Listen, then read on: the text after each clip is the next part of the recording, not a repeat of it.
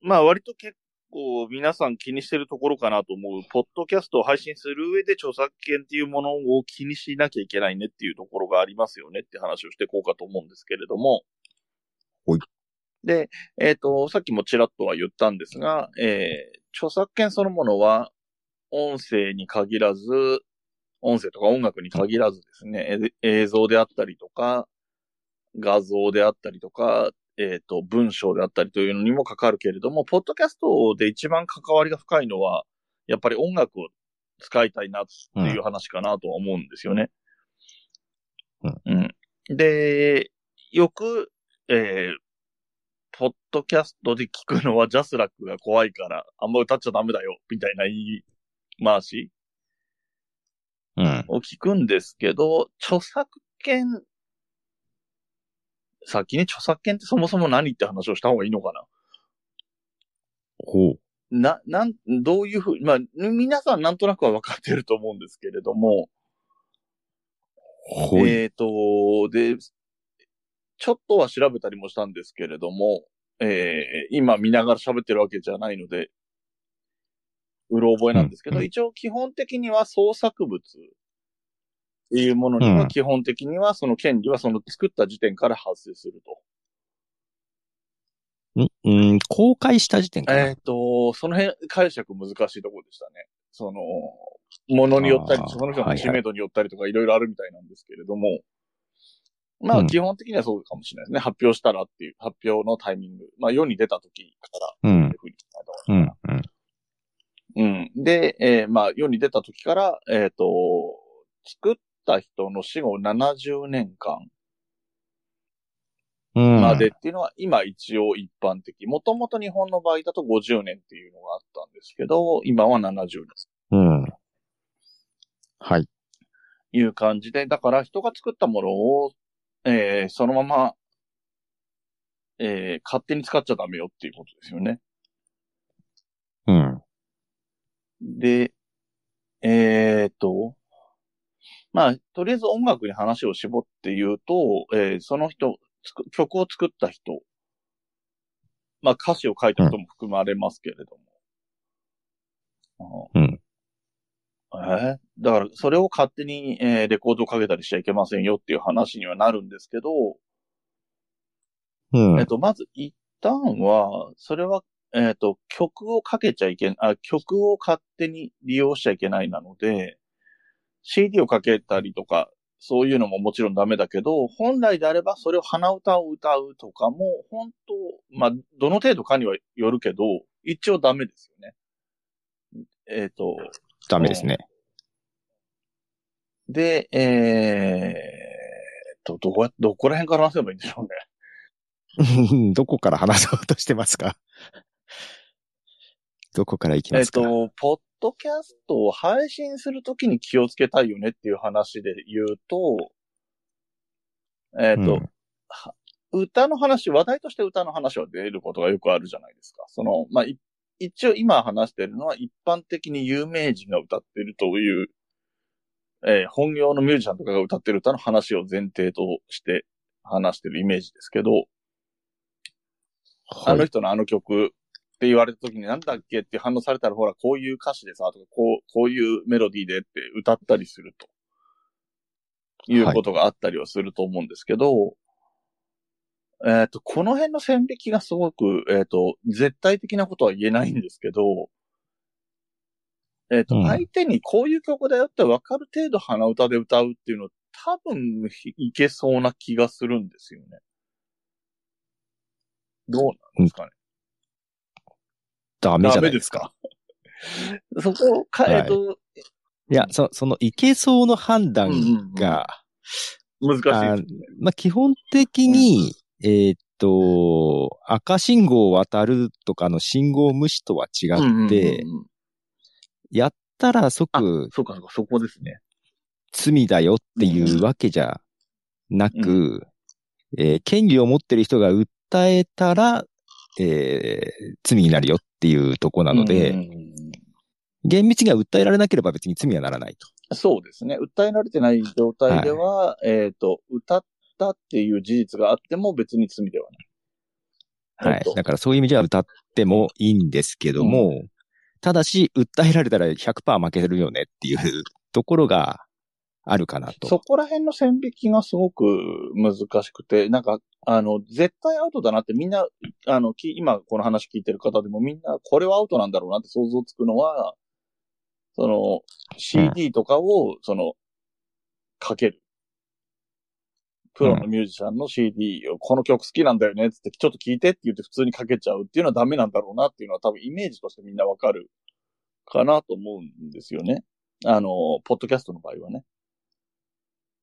うんあの、ああ、そうね。この辺も難しいですね。だからその YouTube だったらなんでいいのっていう話 も、あるんじゃないですか。それは著作権、著作あ権難しいのが難しい YouTube、うん YouTube であっても CD かけるのはダメじゃないですか。配信音源をかあけあ、るそのうは。か。そうか、そうですね。うん。歌うのは、演奏してみた、あうんそう歌うのとか演奏するのはうん OK。そそう。うですで、ね。だけど、ポッドキャストの場合はそれさえもダメうっんうんうんっていうところは、なぜかというと、著作権の権利処理を YouTube が代行してやっているからうん、。そうですね。で、ポッドキャストもだから権利処理をやれば別にそういいんですすよ。歌ったり演奏はね。ね。ただ誰がやるって言ったら自分がやるしかないんだけうど。ん。うん。ああ、そうです。代わりにやってくれる人はいないのでね。うん。で、えーその権利処理っていうのは、は一般的によくあるところで言うと、ジャスラックに、えー申請して、その、いわゆる著作権料って言われるものを支払うっていうような、イメージですよね。そうですね。ただ、ジャスまラッあ、クあるいは本人にうん。許諾を取る。で、うん。ジャスラックっていうのはその著作権の管理を代行してる組織なので、はいはいえーそのミュージシャンがジャスラックに登録してるかどうかって問題はまた別の話なんですよね。あ別の話というか別ではないな。重要ですよあね、重要なんですけど、えっ、と、要するにジャスラックに登録してない場合、ジャスラックに言っても意味がないんですうん。なのでデータベースで調べなきゃいけないですけどよ。も。うんうんうんで、ジャスラックが有名だけどそ同じことやってるような組織は他にもあったりするっていうのもあるし、あります。うんありますが、うんまあ、基本、あんまりカバーしてないですけどうんうんね。うんうん。うんで、えーじゃあ、あとジャスラックに登録してなければいいのかっていうと、それは法律的には全然関係、それこそ関係なくて、法律的には、権利的には、その著作者に権利はあるので、ジャスラックに登録してなくても使っちゃダメですよね。うん、もちろん。だからそういう場合はどうするのかとかも、まあ、難しいというか、作業的には難しい、めんどくさい話になってくる。うーん、どっちがめんどくさいかわからないけど、うんはい。っていう感じで、えっ、とはい、なので、えーだから実際問題としては、著作権料をジャスラックに支払って、いわゆる弾いてみた、歌ってみた、みたいなことをやってる人もいる。いますよ。で、それは別にもちろん問題がない。えーだから、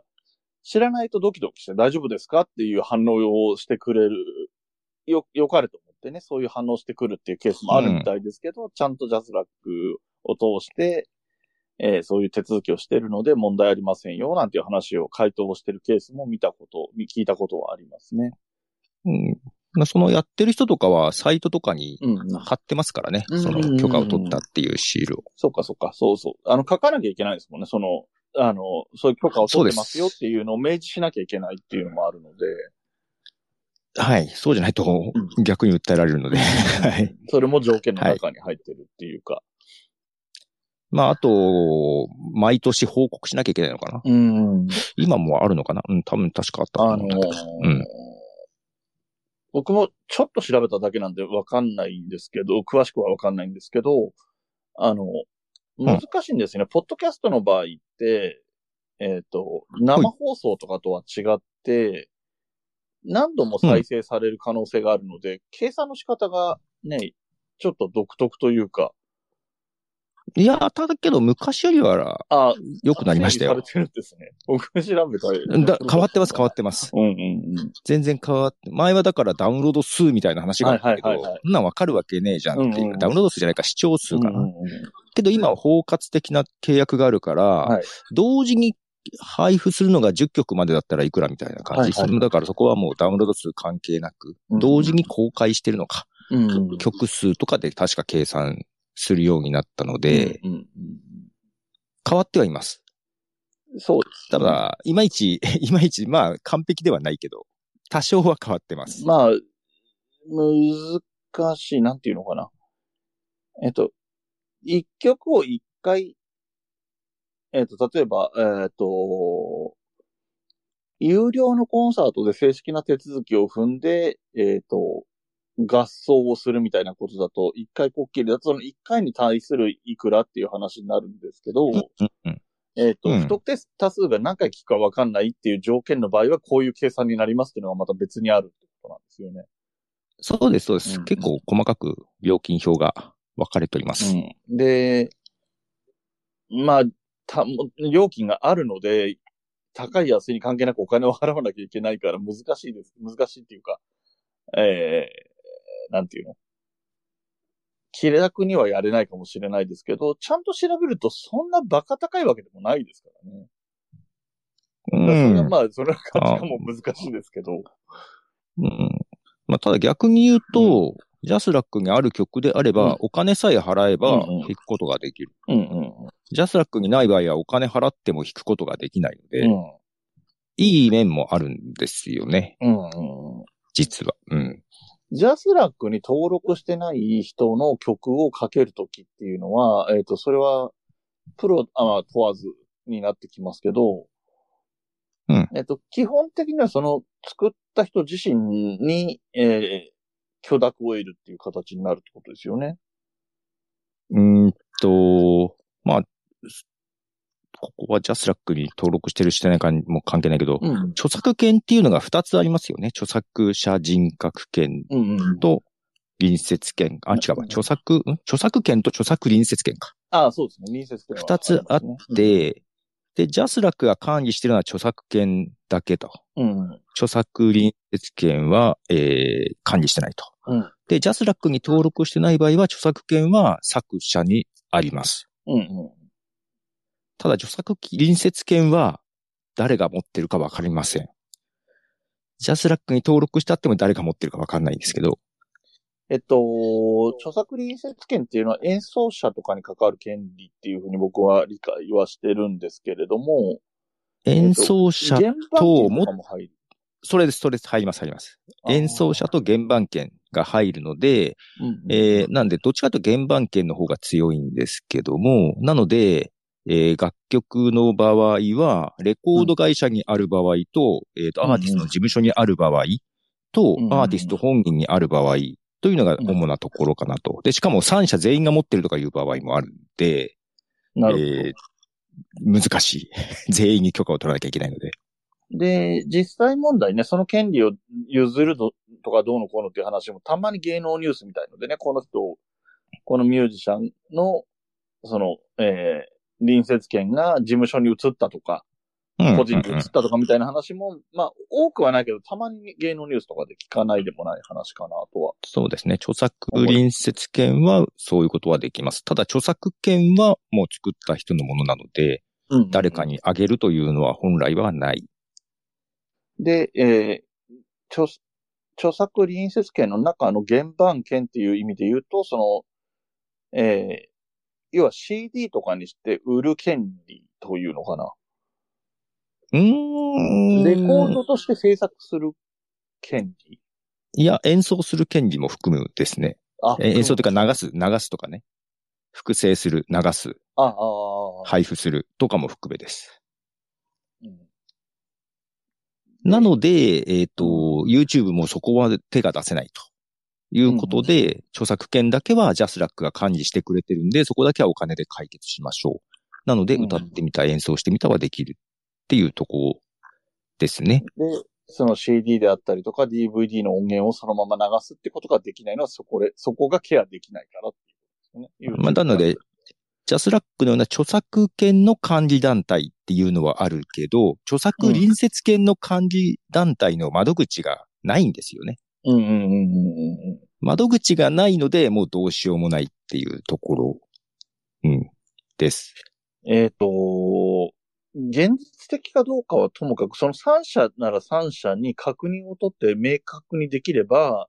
そことの交渉でかけることもできるはできるんですかね。えっあとまり、に手間で現実的じゃないとかそういうのあると思うんですけど。あのー えっとね、やったことあるんですよ。ああ、あるるんだ。某すげえ大手レコード会社の方に行ったら、たらい回しにされて最後部長とかすごい偉い人が出てきたけど、いやー、とりあえず君演奏したらみたいな感じでした。ああ、要は独断で決めれない。うん。会社自体も。一人認めるとどんどん認めなきゃいけなくなるんで。そうですよね。確かにね。だから、目をつぶるみたいなところもあるみたいですけどね。まあまあまあ、もちろんまもあ、ちろでん。さっきも言ったように、えー、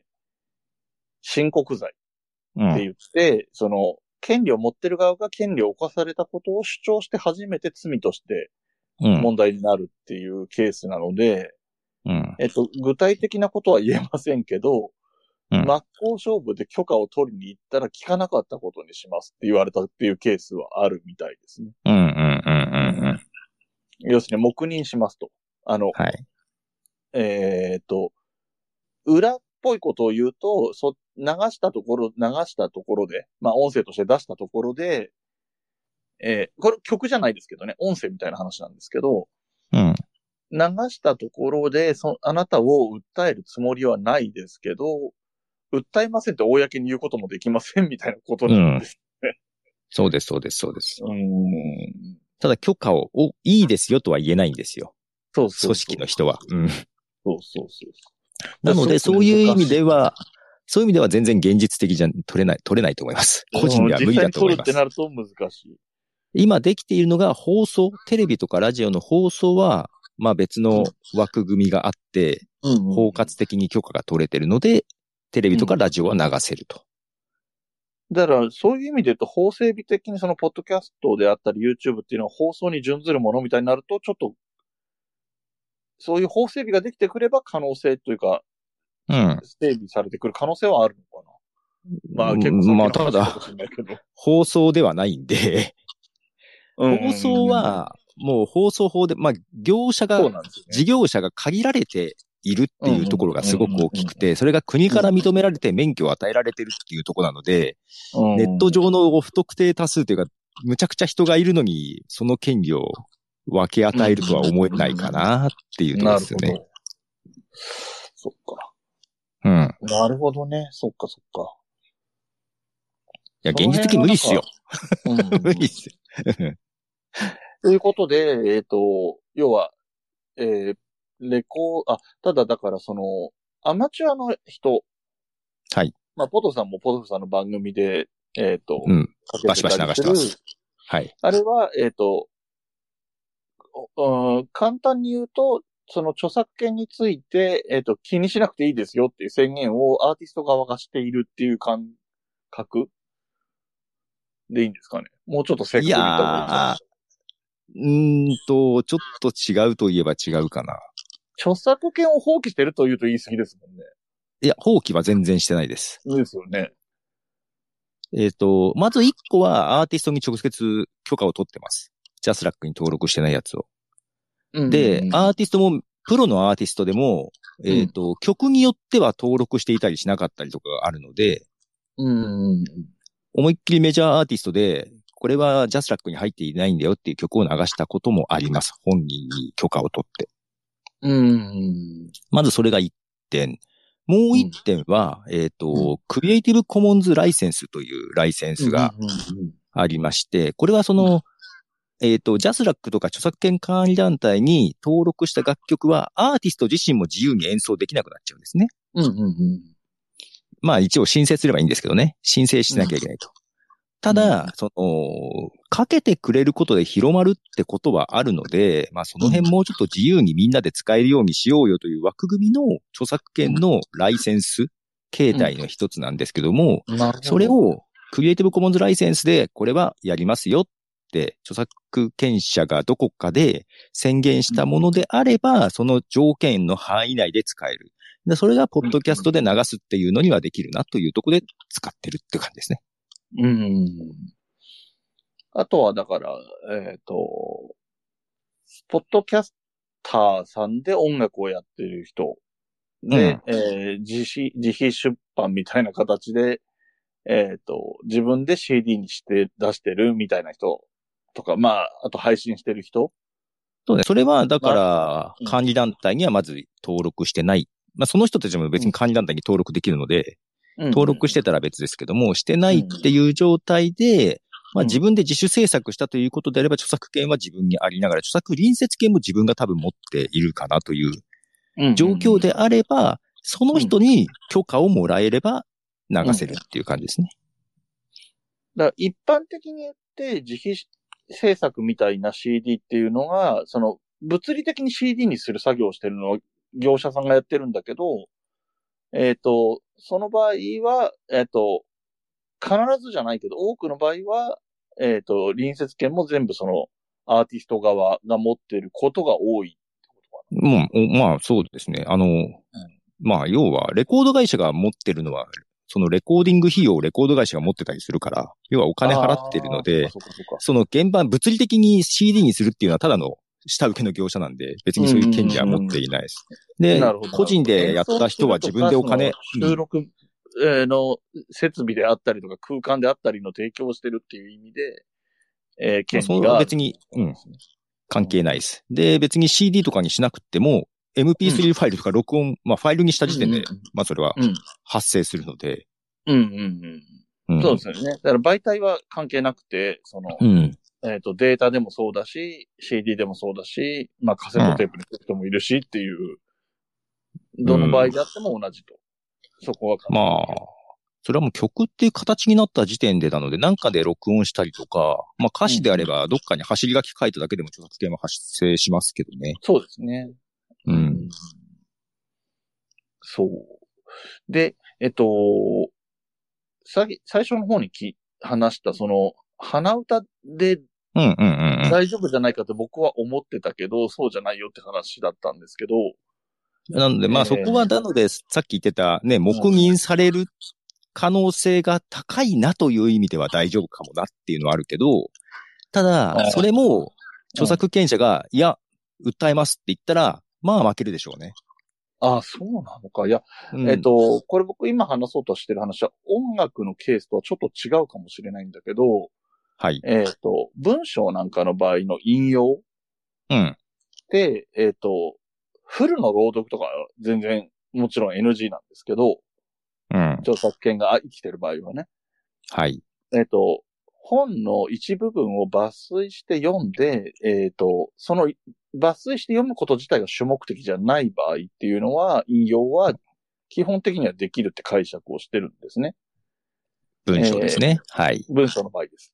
はっていいう。のは、えっ、と、この人がこの本にこう書いてるけど、僕はこう思うって話をするために、それを引用しているっていう場合に関しては、その引用元を明示するっていう条件はつくんだけど、この人がこういう、こういう本に書いてるよとかっていうのを説明する必要はあるんだけれども、明確にする必要はあるんだけど、うんえーそれをしていれば、それは構わないと。で、明示してても全部読んで、ただ終わり、それで終わりとかはダメよっていう話があったので、うんえっ、と、僕が最初、これ僕の拡大解釈なんだと今話を聞いて分かったんですけど、えっ、と、うん鼻歌を歌うのが目的ではなくて、それをその一緒にパーソナリティが二人でいる場合のもう相方に理解してもらうために鼻歌を歌ってるのであれば、それはまあもしくはリスナーに対してもっていう意味であれば、許容範囲なのかな。要するに、いわゆる引用の拡大解釈なのかなと思ったんだけど、そういうわけにはいかなそう。これがですちねょっと文章と違うから。あのーいや、これがですね、えーまずその、引用、どこまでが引用で、どこからが引用じゃないうんうんうんうか、んまあ、主主と従があって、どっちが主かっていうのがあるんですけど、そこって結構曖昧なんですよ。まあだから主観みたいなのがありますもうんねん、文章であっても、いや、これは引用だろう、これは引用を超えているだろうの判断って、えー難しいんですけど、うんえーまあ、じゃあ、それが音楽、であればどうかというとこなんですけども、おそらくその引用だというふうに主張することはできると思うんですね。うんうん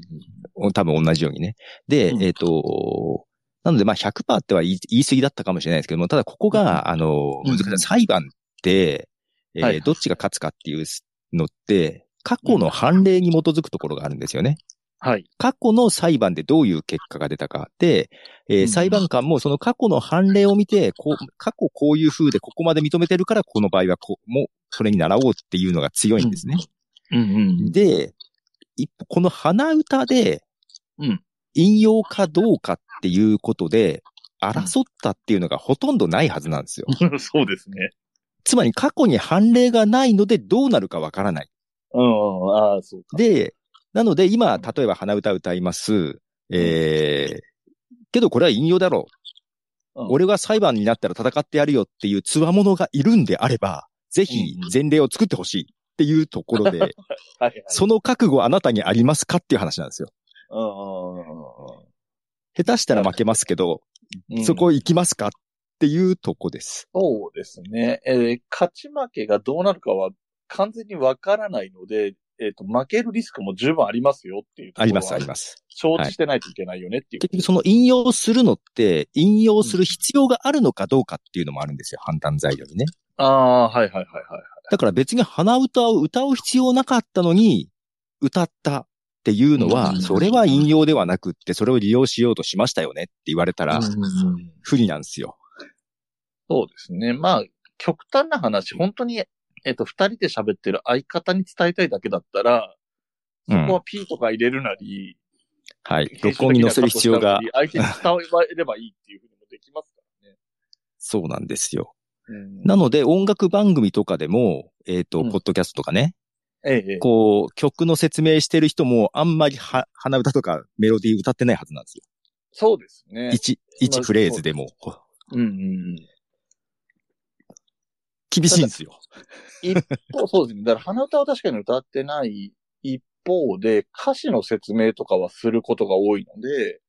うん。歌詞のそ引の用は歌詞しないと話ができないってところもありますけど歌詞もあんまりできるだけメロディーに乗せないようにするとかしてるんあであ、すよ。メロディーには載せないですね。本当に朗読みたいに読むっていうふうには、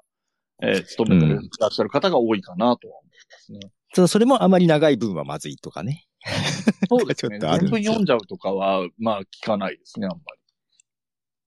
り。で、うんこれ日本がね、音楽の著作権が厳しい国なんですよ。うんうんうん。とりわけ。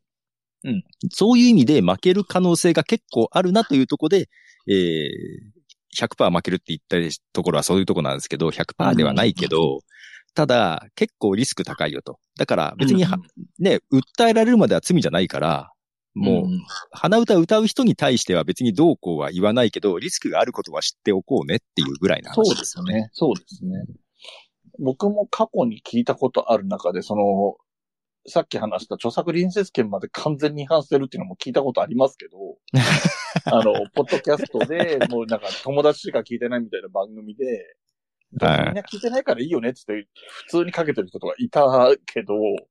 それはアウトとしても、まあ、鼻歌とか、えーまあまあ、聞かせるのが目的でアカペラで歌ってるケースとかね。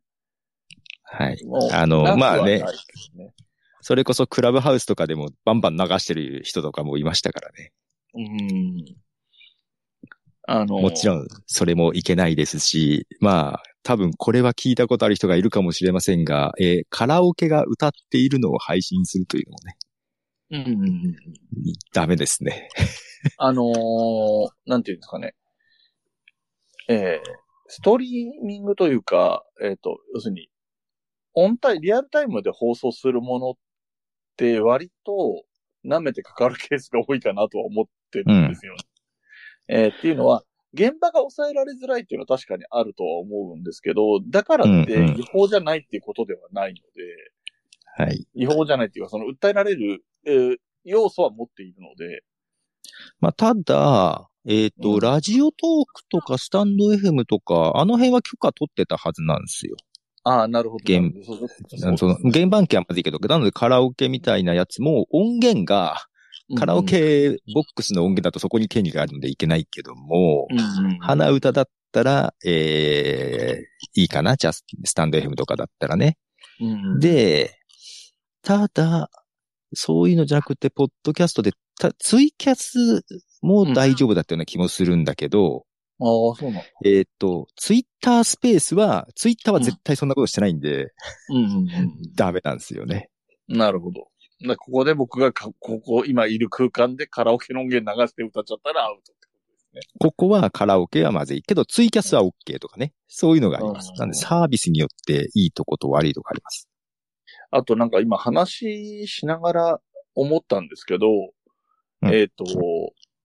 ポトフさんって今もやってるんだっけ街中で録音するケースとかあるじゃないですか、ポッドキャスト。はいはいはいはいはい。で、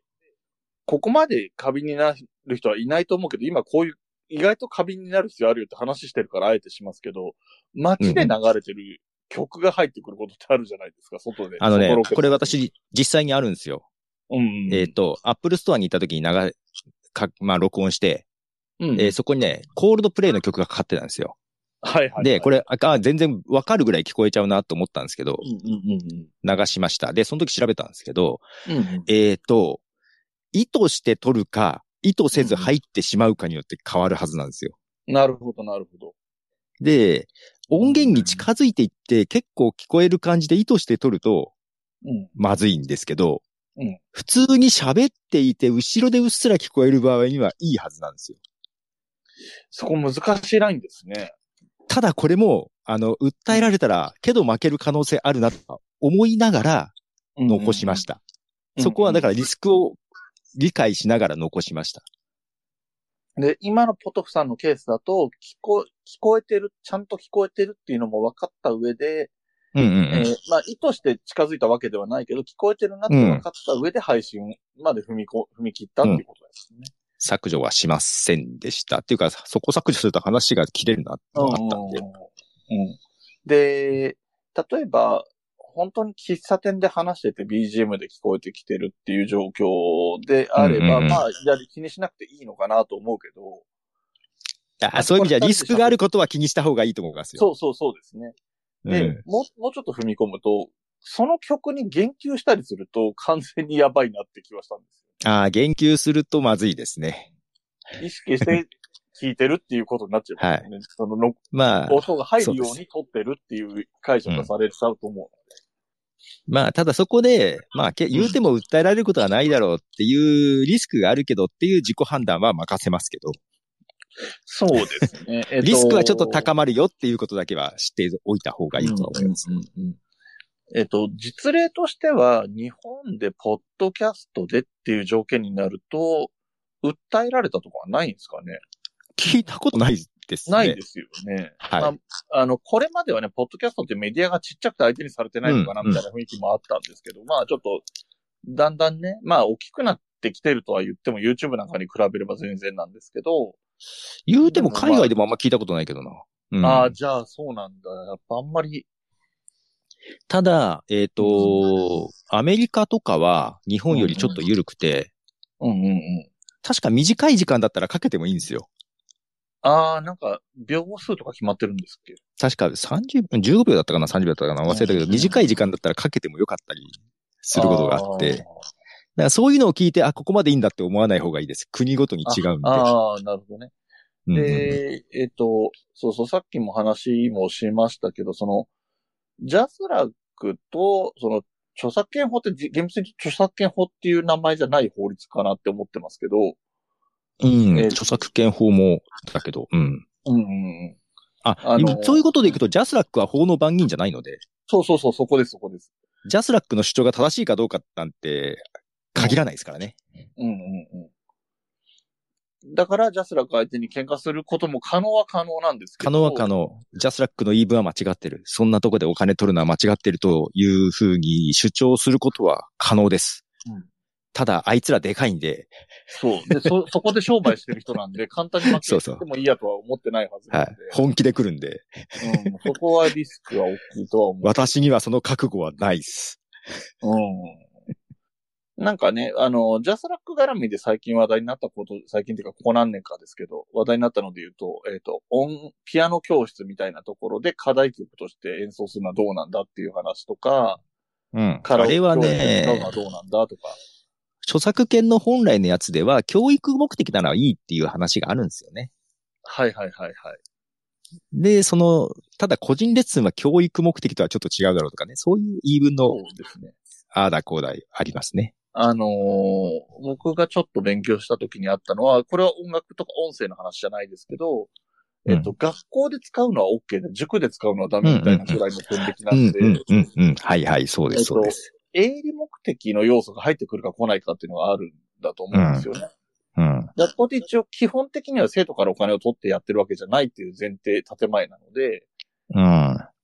ん。まあ、遠回しにはね、巡り巡って生徒からお金を回収してる部分はあるとはいえ、うん。いわゆる学習塾みたいにダイレクトに取ってるのとはちょっと意味が違うので、そこら辺がちょっとなんか線引きが、その辺にあるっぽいなっていう。だから結局音楽教室のやつも、生徒に教えるのは、で、生徒が弾くのはいいけど、その教える人がなんか聞かせるっていうのはダメとか、なんかそんなよくわかんない判決だったような気がしますけど。そうですね。だからまあ生徒は練習してるに過ぎないけど、えっ、と、プロがお金をもらう側の人が演奏してるってなると、まあ、えっ、と、お金を得るための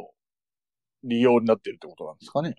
まあけど本体はね、教えるためにも弾かなきゃいけないだろうっていうのはあるんだけど。そうそうそうそう、それはあるんですけどね。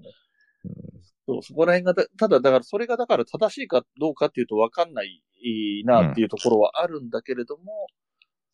まあ、だから、ジャスラックはそれを取りは、取ったりしてるっていうのはあるっていうのも事実なんですよね。で、これむ、めん、難しいんですけど、あの、うんジャスラックに楽曲を預けるアーティストがまあいるじゃないですか。うんうんうん。で、ジャスラックの使命としては、そのアーティストは、もうだから申告罪ってことは、誰かが演奏してたら、えっ、と、うんうん著作権管理団体に預けてないと自分で訴えなきゃいけないんですよ。そうですね。自分で探してきて、違反してる人を。で、そんなことができないから、ジャスラックに任せるわけですよね。うんうん。で、ジャスラックとしたら、ここでこういう演奏してるよって見つけたら、ここまではまあ、いっかって許すっていう判断はできないんですよ。立場的にそうですね。そうそう、預かってるから、見つけたら100%取りに、徴収に行かなきゃいけないっていう使命があるわけで。うんうんうなんですよね。だからアーティストにとってはありがたい部分もあるんですけど、なので、ちょっとちっちゃいことでも結構訴えてきたりするので、うんえっ、と、悪者扱いはされてますけども、あれはあれで仕方がない。まあ、ところはあ彼るんですよらは仕事でやってるので、うん。きっちり仕事をしてくるのは当然といえば当然ですよね。 ただなんで長者番付にあんなにいるのかなっていうのはちょっとあるんですけどね。なるほどね。はい。で、さっきね、ポトフさんも話が出てたけど、えっ、と、手続きすれば問題ないとはいえ、うん、あの、作った本人が演奏しても著作権料取られるっていうのがあります、あ、まあ、一旦ね。う。うんん。で、い申請しなきゃいけないとか、どの曲をコンサートで弾きましたっていうのを出さなきゃいけないとかね。うんはありますよ。うん。で、えっ、と、著作権料を請求されたら手数料はジャスラックに入るわけなんで、うん。うまい、ちゃんとそこをきちんとやってないと、アーティストが自分で演奏したのにちゃんと、ね、それが、払った分が自分に全部丸が丸返ってくるんだったらいいけど、本当にそうなるかどうかが、まあ、ただ普段管理してもらっているのももちろん手数料があるわけなんで、ああ、なるほどね。まあそこは仕方がないというか、まあそれは許容範囲だと思っているアーティストも多いとは思います。なるほどね。そうか、そうん、だから結構その権利がない人の方がうるさく言うんですよね。うか。うーん。なるほ天引きしてるじゃないかって周りの方が言うんですよね。アーティスト自身が言うことってあんま実はなかったりしますよね。ど。そうか、そうか。あれですもんね、その、元々のその、えっ、と、回収代行みたいなことを頼んでるわけだから、当然手数料は、もうそもそも払ってる。うん。うん。まあただアーティストが言うのは手続きがめんどくさいっていうのは言いますけどあね。あ。で、えっ、と、ジャスラックはさっきポトフさんがおっしゃってた通り、えー音楽の著作権に関して、えっ、と、うん作詞も対象になってますかたなってます、なってます。うん、じゃあ作詞作曲の、うん。えー権利についてっていうことですね。そうですね。えーなんですけれども、えっ、と、さっき話に出した、えっ、と、著作って、えっ、と、要するに本、文章みたいなもうのんで。あるとか、絵画、アートとか、まあ、アートはまたちょっといろいろ難しいかもしれないですけど、あと映像作品とかは、いわゆるジャスラックに相当する団体みたいなものがないんですよね。あなんかでも、ま公の窓口はないはず。そうですよね。なので、えっ、と、さっき話に出たように、ジャスラックがない場合はっていうのが、うまさん。にそういうメディア、他のメディア、映像メディアとか、えー文字媒体なんかでは、ご本人がやるしか手がないっていう状況になってる。そううん。でさっきの話と繰り返しになりますけど、だから、えー本人がそこまでやるかって考えると、訴えられるリスクはかなり低くなります。音楽に比べるとね。うんまあね。うん。ただ、でも権利があるのは間違いなくあるし、訴えられれば負けることなので、あうんのだから使っていいよって考え方は危険です。うんうん。まあ、ここら辺はね、言うても、その、ね、こういう誰でもが発信できる時代なので、うんうんうん。。じゃあ一切コンテンツは作った人だけのものかっていうと、そういうものでもない気もするのでね、なんか、うまいことと著作権自体がバージョンアップしていくといいんでしょうが、うんうんうんうん。はい。そまあ、そ、そこまで追いついてる感じはないですけどね。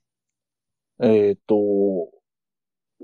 なんか聞くところによると、星新一さんの遺族なんかは実際に訴えたりしたり、ケースがああ、あああ、ああ。はいはいはい。るらしくて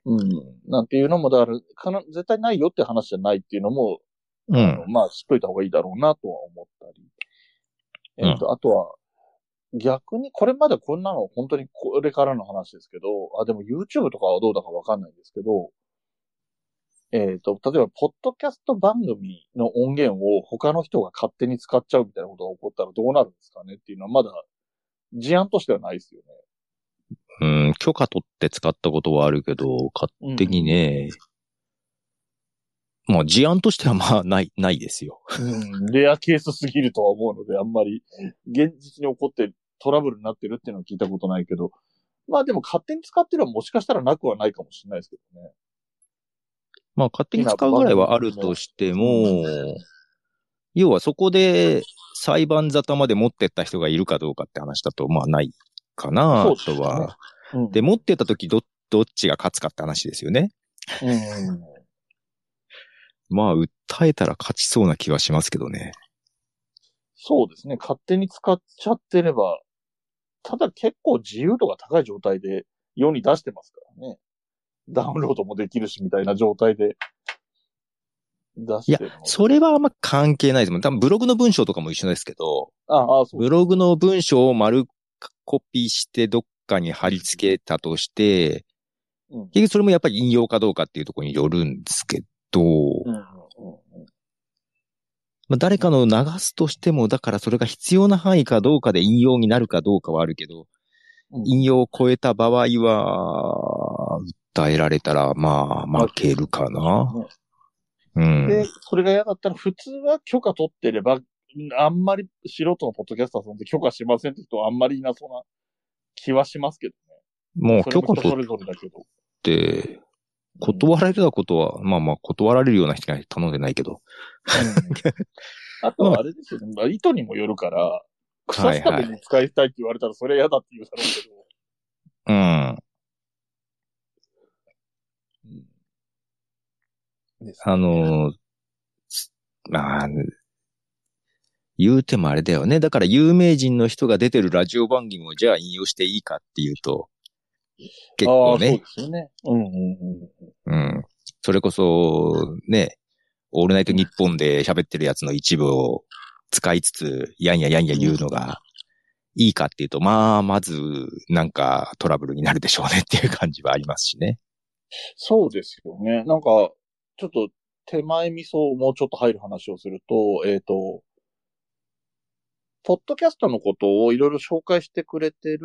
えっ、と、うんインスタかな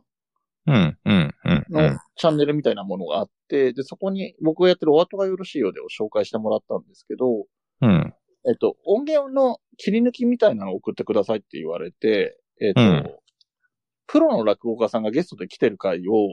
送ったんですよ。で、うん、送った後で本人に聞かなきゃやべえと思って、一応本人に許可取ったら、えっと、OK はしてくれたので、全然問題はなかったんですけど、うん。で、えっ、と、その方も全然そういうことをね、だって素人がやってる番組にわざわざ出てくれるような人なんで、そんなことに目くじらを立てるタイプではないけど、勝手にやったら怒るってことはもちろんあり得るので、うん。うん。で、そうなったら、その、あ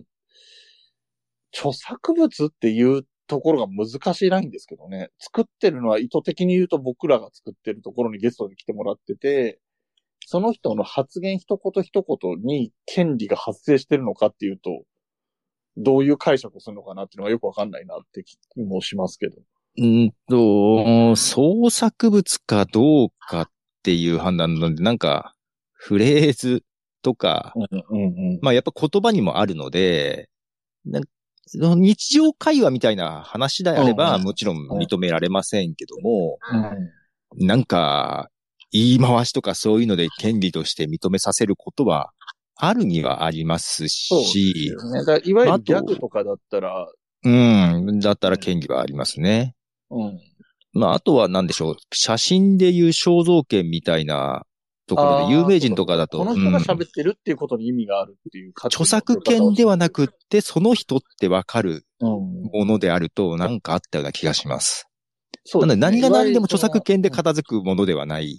かに他の権利が出てきます。近い存在ですよね。その人なんかありますよねっていうことに意味があるっていうのはね。うんうんあと、その落語の話をちらっとしたので、ついでに、えっ、と、お話ししたい話があって、えっ、と、落語の世界って、一応基本的には著作権フリーみたいなところがあるんですようん。うね。んうん。古典のやつとかもありますもんね。もともと古典なんかはそういううんう形んうで、ん。えっと、師匠から教わって、お前やっていいよって言われたらやっていいっていう形でしかうんう伝ん。承していってないので、えっと、誰が作ったからとかっていうのは、一応問題にはしないっていう不分率があるみたいなところがあってう、んうんうんうんうん。でも細かいギャグとかは、このギャグはこの師匠が新しく作ったやつだから、うん。この人の許可は取らないとダメだよみたいな話はあるんだけど、一応許可は取るっていう文化はある一方で、著作権料がどうこうっていう論点にはなってない。うんうんっうんてう。いうん文化なんですけど、えっと、とある YouTuber が新作落語の人の落作った新しく創作された落語のエピソード、物語をうん自分のエピソードとして話して訴えられたかなんか。ああ、はいはいはいはい。うん。まあ、それは、えっと、削除して、一応手打ちみたいな感じにはなったみたいです。あおー金がどうこうまではいかなかったみたいですけど。いや、これね、まあうんお金のこともあるんですけども、う結局、申告罪っていうとこもあるので、んうんうん。訴えられなきゃまあいいわけじゃないですか。はいはいはい。だから、やっぱり、で、年には年をして最初にあらかじめ言うか言わないかっていうのはすごく大きくて、はいはいはいはい。トラブル避けるためにもできるだけ許可を取るというのと、やっぱうんうん作品に対してリスペクトしてるかどうかっていうのってわかるじゃないですか。わかりますよ ね。そそののバクってわ僕の話なんですけどって言っちゃったらもうう、ん泥棒ですからね、本当に。自分の作品と、要要は著作権って何かっていうと、そのね、他他の人が自分の作品だとして発表するのが一番いけないことというか、それを防ぎたいことなので、やっぱ作品をリスペクトして紹介するんであれば、まあ訴えられることはないじゃないですか。うんうんうんうん、紹介してこのアー後、ティストのみんなに知ってほしいっていうことであれば、うんうんまず訴えられないですし、うんただもう自分のものだっていう風にしてしまったり、ただけなすためだけに使うってなると、まあうんうん訴えたくなるじゃないですか。そうですね。で、やっぱ、ちゃんとリスペクトしてるかどうかってとかでかいとは思うんですよね。それで、リスペクトしてるんだったらやっぱ許可取りますよねっていう話あだと思あ、なるほどね。う。うん。リスペクトの表れとして許可取るだろうし、リスペクトした、えー使い方をしてるのであれば、そんなに訴えたいと思う人はいないだろうっていう、両方がありますよね。確かなんで、鼻歌とかでも、だから極論言ってしまえば、に。ただただ、だ歌いたいからで歌うか、アーティストのことをみんなに知ってほしくて、ここのフレーズだけはどうしてもって言って言ってるのとでは、やっぱり、心象がう。違うんで、そうですね。うん。確かにそこは申告罪っていうところがすごく、えー深く関わってきますよね。そうなんで申告罪かっていうところにもかかってくるんですよ。結局それさえもう禁止するような、ちょっと鼻歌歌った時点でもう第三者が訴えられる、警察からいきなり訴えれ、あ捕まえられるっていう状態にしてないのは、やっぱりリスペクトで広めたいとかいう人もいるだろうからというところで申告罪になってるはんいはいで、はいはい。そこはね、考えってやれば、まあ、うんよ、そんな大きなトラブルにはなならないかなとは思うんですけどね。うん。なるほどね。だから、えっ、と、さっき言ったその、本の引用とか朗読の問題とかもあったり、うんあとは、えっ、と、アートワークうん。をアートワーク。毎回、はい。毎回変えてる人とかだと、その、トークの内容に沿って、えー入れ込んだりすると思うんですよね。はい。で、そこもやっぱりイラスト屋さんですかあの、フリーで使えるものを使ってるっていう工夫の仕方もあるんですけど、うん。うん。えっと、割と普通にネットで拾ってきた写真とかをコラージュ的に使ってたりするケースもうんなくはないような気もしていて、もちろんそういうのも、えっと、著作権でもあるし、肖像権の場合もあるし、いろんな形で引っかかることもあり、あり得るというか、ある。まあ、それで言うと私引っかかる可能性ず存分にあるんですよね。 あ、そうなんだ。そうなんですよ。あの、Spotify で音楽流してるやつとかって、えええー流してる曲のアートワークの組み合わせとか、をうんキャプチャー取ってアートワーク毎回エピソードごとにやってるんですけど、ここれ多分訴えられたら俺ダメじゃないかな と思って。 なるほど。はい。まあでもそれこそそれもね、その、えっ、と、曲自体は Spotify でやってるからもちろん問題はクリアしているということなんだけど。そうなんでで、えっと Spotify の中で表示されてる画像ではあるんですね。うんで、聞こうと思ったら Spotify のを聞くので、うんうん、ギリそっちはいいけど、ただブログとかツイッターとかにアートワークが表示されるのってどっちがどうなんだろうってちょっと微妙な感じがあるんですよね。ポッドキャストのアートワークがそのリンクを貼ったりすると、ツイッター上にもそのアートワークが目に見える形で出てきますよね。そうなんですよ。なんで、ポッド、スポティファイで聞く分には多分全然問題ないと思うんですけど、他のとこに出ていくのってちょっと微妙だなとか。で、あとそれこそアンカーの BGM とかあるじゃないですか。インはいはいはい。ジングルとか。うんあれも、もちろんん、アンカーでやって、スポティファイとかで流れる。で、ポッドキャストアプリで聞く分は想定されてるんだろうけど、うんそれを YouTube にアップしたらどうなるんだろうとかね。ああ、そうですね。そこまでの想定されてるかなっていうとかって、実は私アンカーに一回問い合わせ送ったんですけど、うんこれを YouTube にアンカーでつけれる BGM を YouTube にアップしてもいいですかってやったけど返事がなかったんですよ。ああ、黙認なのかな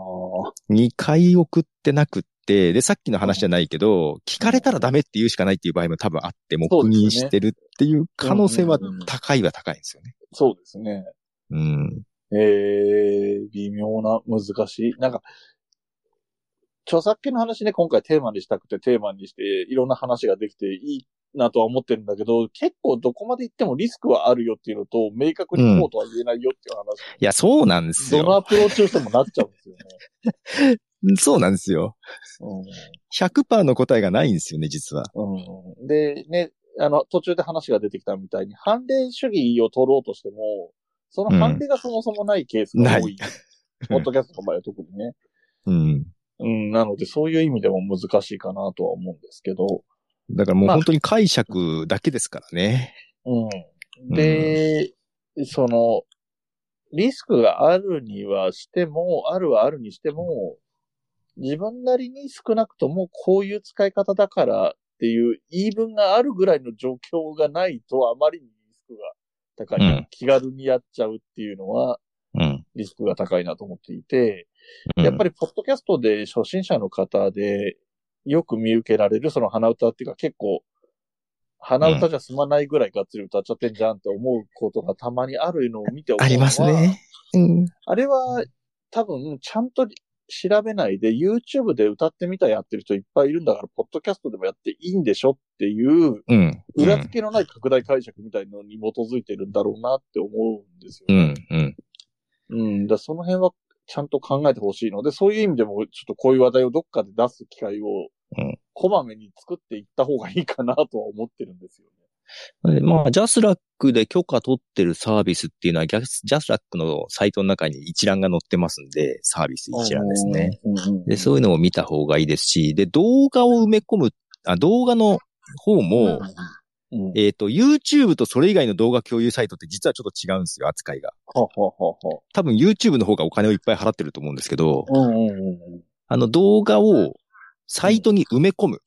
うんっていうのが、うん YouTube は OK だけど他はダメなんですよ。著作権的に。あー、なるほどね。ということで、サービスごとに著作権の扱いが違うので、そういう意味じゃ、ポッドキャストのサービス主は誰ですかっていう話になるんですけど、まあ、アンカーから配信したらアンカーにはなるんですけど、うん。ね、シーサーから配信してるときはシーサーの権利ですし、私みたいに自分でサーバー立てたら自分でやるしかないとか、サービスの主体がバラバラなので、一概に言えないっていうう、ん。でサービスごとに違いますよってことだけは分かっておいた方がいいですよね。そうですね。うん。そっか。えっと、さっきの埋め込みのことで言うと、例えばその僕が自分で、例えば普通のブログを作っていて、そこに YouTube の動画を埋め込みにするのが、うん。えー一応問題がない。まあ、埋め込み自体はもともと問題ないんですけどうんも、うんうだんからそこで鼻歌を歌ってたっていう場合、あ、その動画の中の。動画の中で。うんうんうん YouTube の中で鼻歌を歌ってた場合、うん YouTube で聞くのはもちろんいいんだけど、YouTube をプレイヤーをどっかに貼るのも OK です。た、だ、他の動画共有サイト、例えばニコニコとかでうん、うんうんうん鼻歌で歌ってます。ニコニコで聞くのはいいんだけど、それをどっか自分のサイトの中に埋め込むっていうのはアウトなんですよね。なるほど。う、そういうんことね。だから、リンクを貼るだったらいいけど、埋め込むだとアウトになる。そうそうそうそうそう。っん。ていう、結構めんどくさい違いがあるんですよ。難しいですね。うん、うん。なんで他のサービスだったらやってるからいいだろうはもちろん危険ですねっていう話です。ね。うんうんうん。その辺を、えっ、と、理解した方がいいよっていう話をうんうん。広めたいなっていう思いが僕にあるっていうことなんです よね。これだけど難しいんだよなうん。でポッドキャストで歌ってても、厳密に言うとそこではうね、ん罪にそなってるわけじゃない。ないので、あんまり目くじら立てて言うのもなんか言いにくいし、そうそうそうそう、そう、そうですね。目くじら立てたくはないんですよ。うんうんうんうんうんうん。で、ただ知らないで、あの、知ってたらやんなかったのにって思う人に知らせてあげたい気持ちはある。そうですよね。うん。知ってけどてそうも、知ったところでやるっていう人のことは勝手にすればって思ってますけどこれがね、そういう人に届く方法ってどういうのがあるんだろうってなるんですね。よ、わね。かんないんですよ。だからその、 僕と多分どっかで自分で話す、こういうこと話したことあると思うんですけど、うん。で、ポトフさんはポトフさんで著作権の時間でしたっけ、ああ、まあ、やってましたね。はい。うん、みたいな形でやったりもされてるし、で、えっ、と、今回こういうタイミングで他ともまた違うアプローチのタイミングでもまた話すっていうのをいろんなところところでやっていくしかないのかなと思ってはいるんですけど、うん。また1年後ぐらいに他の、なんだろう、例えばツイキャスとか、そういうところでこういう話をしてるかもしれないし。これね、なん誰かが無茶断るをこ、としていかないっていう誰か無茶やって捕まってくんないと広まんないんですよね。まあ、それはそうでしょう、ね。で、その、ポッドキャストを、ほら、新しく始める人も多いので、はい。例えば3年5年前に始めた人の認知度と、今年始めた人の認知度は違うかなとは思う。まあまあ、そうですよねま。あ定期的にまた言っていくっていうのも大事かなっていうのもありますしね。まあ、言ってもね、これ聞いてる人何人いるのってところはもちろんあるんですけど、いや、そうなんですよね。うんまあ、でも言わないよりは言った方がという気持ちで、 なるほど頑張っていこうかなとは思いますけど。はい。うん、まあ、あと皆さんね、聞いてくださってる皆さんも機会があれば、そういう話も広めてもらえるといいかなと思います。うんということで、えっ、と、僕が遅刻したので遅く始まったんですけれども、それでももうそろそろ1時間ぐらいは。 1時間ぐらい は。そううですんねかなと思いますので。こんな話でよかったんですかね。そはろいそろ。終わりで。大丈夫ですかね。僕は楽しかったですし、けど、まあちょっと、もうちょっと整理した話ができればよかったかなとは思ったんですけど、お互いぶっつけのフリートークみたいな感じだったので、はい。こんな感じになりましたけれども。で、えーっと、次回が、モグタはンいですかね、次回、もぐた。うん。来週。来週ですね。来週金曜夜10時にやってくれるはずです。僕はいは10時半ぐらいに始まりましたけ ど。はい。モグタンだ、はどなたか呼ぶとかなんか話してましたっけねあれ、ザボさんが来るのはいつなのそっかそっか、ザボさんが出るのかなかなうんうん。モグタンは大体、まあ僕もそうですけど、大体一人語りではないスタイルだと思うので、どなたかゲストを迎えてお話しされるのかなと思いますと。ほー。あと、あれですね。あそうそう。告知しとかなきゃいけないですね。ポッドキャスト配信リレーミニっていうのをう企ん。画しておりまして、ツイッターその他で、えー告知も出しております。はいえー、2月中に手を挙げていただきたいと。うん。いうのが、ひとまずの締め切りがあります。2月中まで目いっぱい募集をしていて、えっと、枠がね、ミニなので22枠と少なめになっておりまして、その中で今13枠、昨日昨日の話では10 13枠。あ、まだ13ですね。ね。えーじゃあ、まあ、けど半数は。は超えましたね。そうそう。残りが、えー、19九、 9枠。はい残り9枠か。そうえーこれ、うん。どうなんですか応募が多すぎた時はどう、抽選ですか抽選ですね。えっ、と、うん当落みたいなのも抽選ですし、うん。枠の順番みたいなのも抽選の予定ですねおー、。ほうほうほうほう。で、えっ、と、応募者が、例えば倍とかぐらいいっぱい来るのであれば、うん今回漏れた人でもう一回やるみたいなことも、イメージとしては考えてますけど、まあ具体的にはまだそこまでいってないですけど、べ、別の日にってことですよねうん。別日にもうひ一枠というか、もう一セット作るみたいなことも考えてはいますけど、まあ、それは、翌日とか翌週とかじゃなくて、もうちょっと後にってことですよね。 そうですね、立て直す感じになると思うので、はいはいはいはい。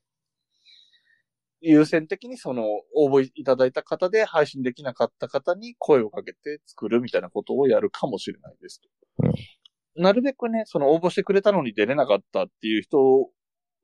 なるべくそういう、なんかつまらない思いをさせたくないなっていう思いもありますので、うん。何かフォローアップできればとは思っておりますと。まあ、録音、収録であればね、うん、大丈う夫んなような気もします。はい。はい。えー詳細はね、そのトークのテーマなんかのことも、詳細がその、お日本ポッドキャスト協会のアカウントのツイートであったりとか、えーと、LINE のオープンチャットであったり、ディスコードであったり、えーホームページであったりという、あとなんか他にもありますっけなんか、わかんない様々なとこで告知はしてます。はい。で、テーマ、テーマが3つあって、その中からどれか話すそうですね。みたいな選んことでにトークしてくださいみたいな。なあんまってりね、ますし。縛りすぎないぐらいにはしてるつもりですと。うんいう形になっておりますということで、えー、いいですかね。はいちょっと著作権の話はまた機会があればどっか別のところでまた話したいとは思ってます。もう少し整理して ね。これ話したいと思ね。 ゴールが見えない。うん、はい。見えないですね。でもやっぱり、うあの、不安なので、その時はまたポトフさんの方に声かけるかなって気もしてますけど。おーい。はい、ということで、今回の、えー、日本ポッドキャスト協会スペースはこれにて終わりにしたいと思います。ありがとうございました。ありがとうございました。